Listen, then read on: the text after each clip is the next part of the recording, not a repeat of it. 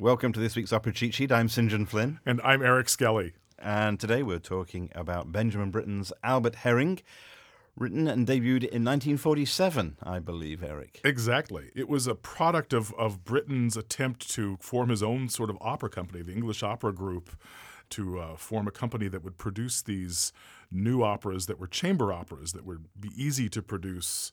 As a touring production. Exactly. Which is why uh, in this country you can actually see Albert Herring fairly easily because it's a favorite of university opera programs uh, and small companies, and it's you know it's a wonderful piece. It's a comedy, and it's uh, it's uh, again a chamber opera, so the forces are, are relatively small, and lots of roles for lots of different people.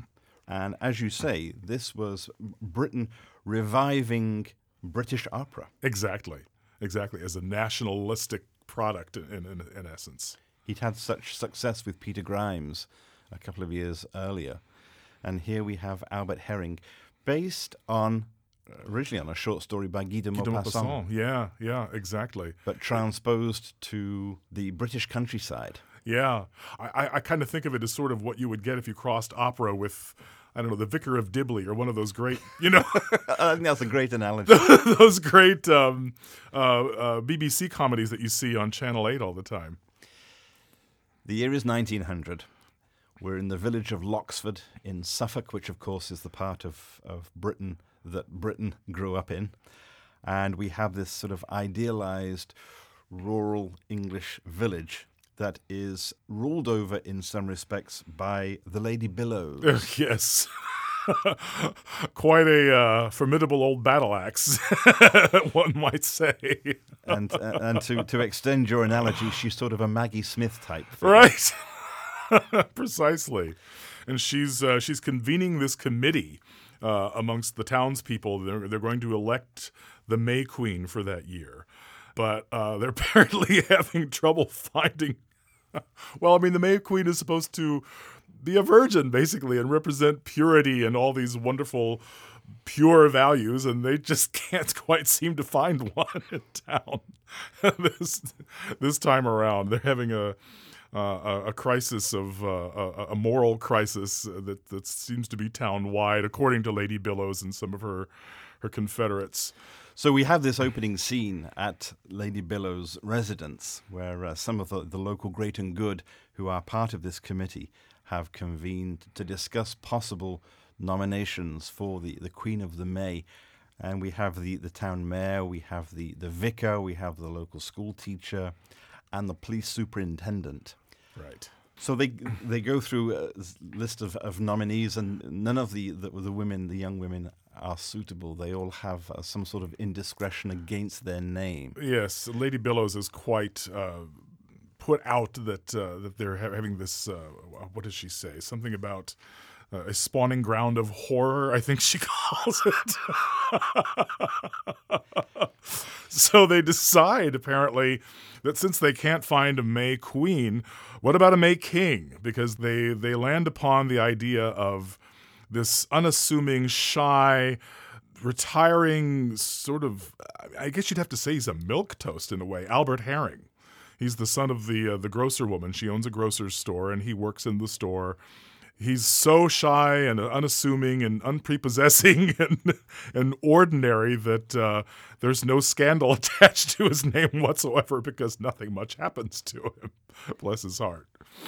So he is this sort of wallflower, Yeah, and- absolutely. and nobody doubts his virtue because he's just so retiring that uh, he never would have had the opportunity to to do anything indiscreet. Plus, He's Mrs. a mama's Herring boy. and Mrs. Herring, his mother is is very domineering. yes. She keeps a very keeps him on a very tight leash. he is tied to her apron strings with uh, uh, a sailor's knot, basically.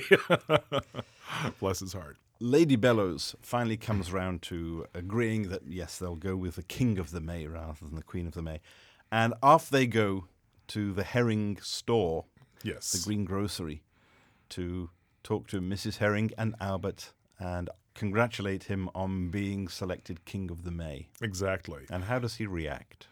Well, once the committee has has marched out of the store and he's left alone with his mother, he admits that he's kind of inclined to decline the the honor. he doesn't want that. He doesn't want to be in the spotlight. He does not. It makes him very very uncomfortable.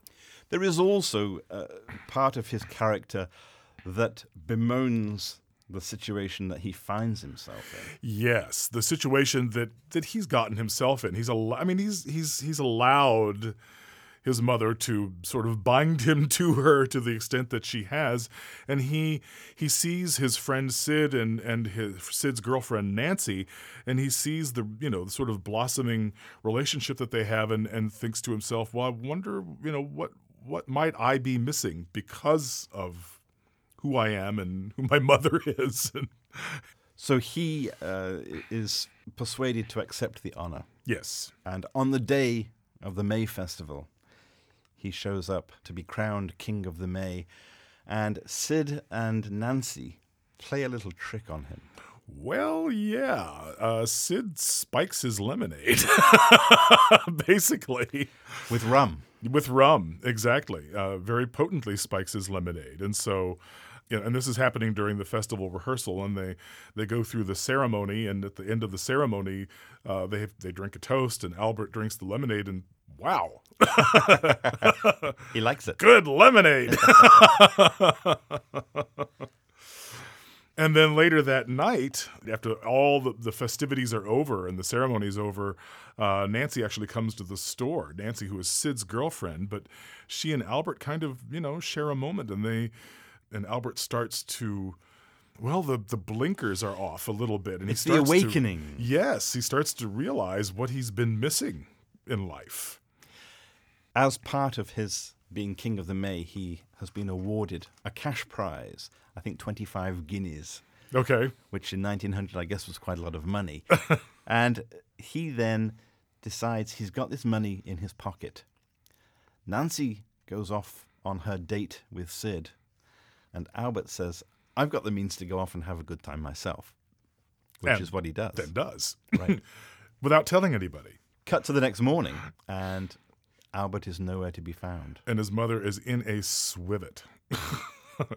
and it just it sort of builds and builds as more and more townspeople get drawn in and they're all just they are in quite almost a frenzy wondering where Albert Herring is because here's this guy who who was about as reliable as, as you could possibly imagine up until that point. I mean, you always knew where he would be, what he would be doing, that it would be virtuous and, and rather ordinary and and uh, nothing you know, to worry about. Completely predictable, nothing whatsoever to worry about. And then all of a sudden, bang, he's gone, and nobody knows where he is, what he's doing, what he's been up to, until the shop door opens and Albert pokes his head in. And what does he say? Where's he been? Well, he has a, a, bit of a soliloquy and, and he uh, concocts a tale of, of what's, what he's been up to and where what he's been doing. A tall um, tale. Yes, exactly. I, I, think I think we're given to to understand that he's exaggerating a bit for shock value. Right. Just right. you know to uh, upend everybody's expectations of him. He can't have done too much because he still has 22 guineas of the 25. So he's only spent three guineas. right. So, in many respects, this opera is it's the Bildungsroman, isn't it? It's the, the education, it's the flowering, it's the, the coming to manhood of Albert Herring. Albert Herring, of the most ordinary, you know, young man possible. You know what we take away from it is, you know, number one, of course, there's Britten's score, which is, I mean, everything the man wrote. Uh, I mean, in, in my humble opinion, was just amazing, and it's it's rich and it's detailed and it's characterful, and then you know you have this this wonderful comedy that's uh, of people that you just love to spend time with in this small town. In the same way that we love, you know, to watch the Andy Griffith show and spend time in Mayberry RFD, and we love we love to spend time at Downton Abbey, and we love uh, we just love to be immersed in these worlds with these characters. These are characters that you love to spend time with, even the ones that are irritating and bombastic and domineering and you know but they're real you know we we know them we know these people and we see in Albert Herring, in the, the opera, the concerns that, that Britten will always return to, and that is the, the place of the outsider within the community. Good point. You know, somebody who is perhaps slightly different. We see it in Peter Grimes.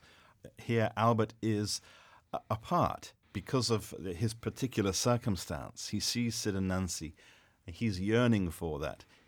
But of course, the society around him, the Lady Billows and his mother and uh, uh, Mr. Gedge, the vicar, etc., they are all wanting to hold him, keep him in that position that he so wants to break out of. Exactly. And it's fun to also look back at where British opera started with, you know, with uh, Purcell's operas, which were of its day, you know, they're all very formal, very stylized, wonderful pieces, but, you know, always about gods and goddesses and heroes and mortals and all these lofty, uh, archaic uh, dramatic structures.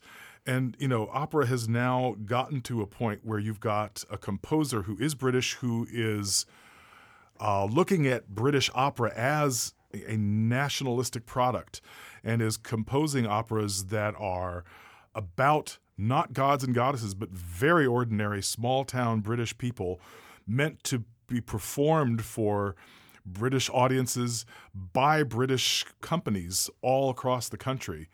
And, uh, and he's done so brilliantly and, and, and very successfully. Benjamin Britten's Albert Herring. That's this week's Opera Cheat Sheet. I'm St. John Flynn. And I'm Eric Skelly. Thank you for listening.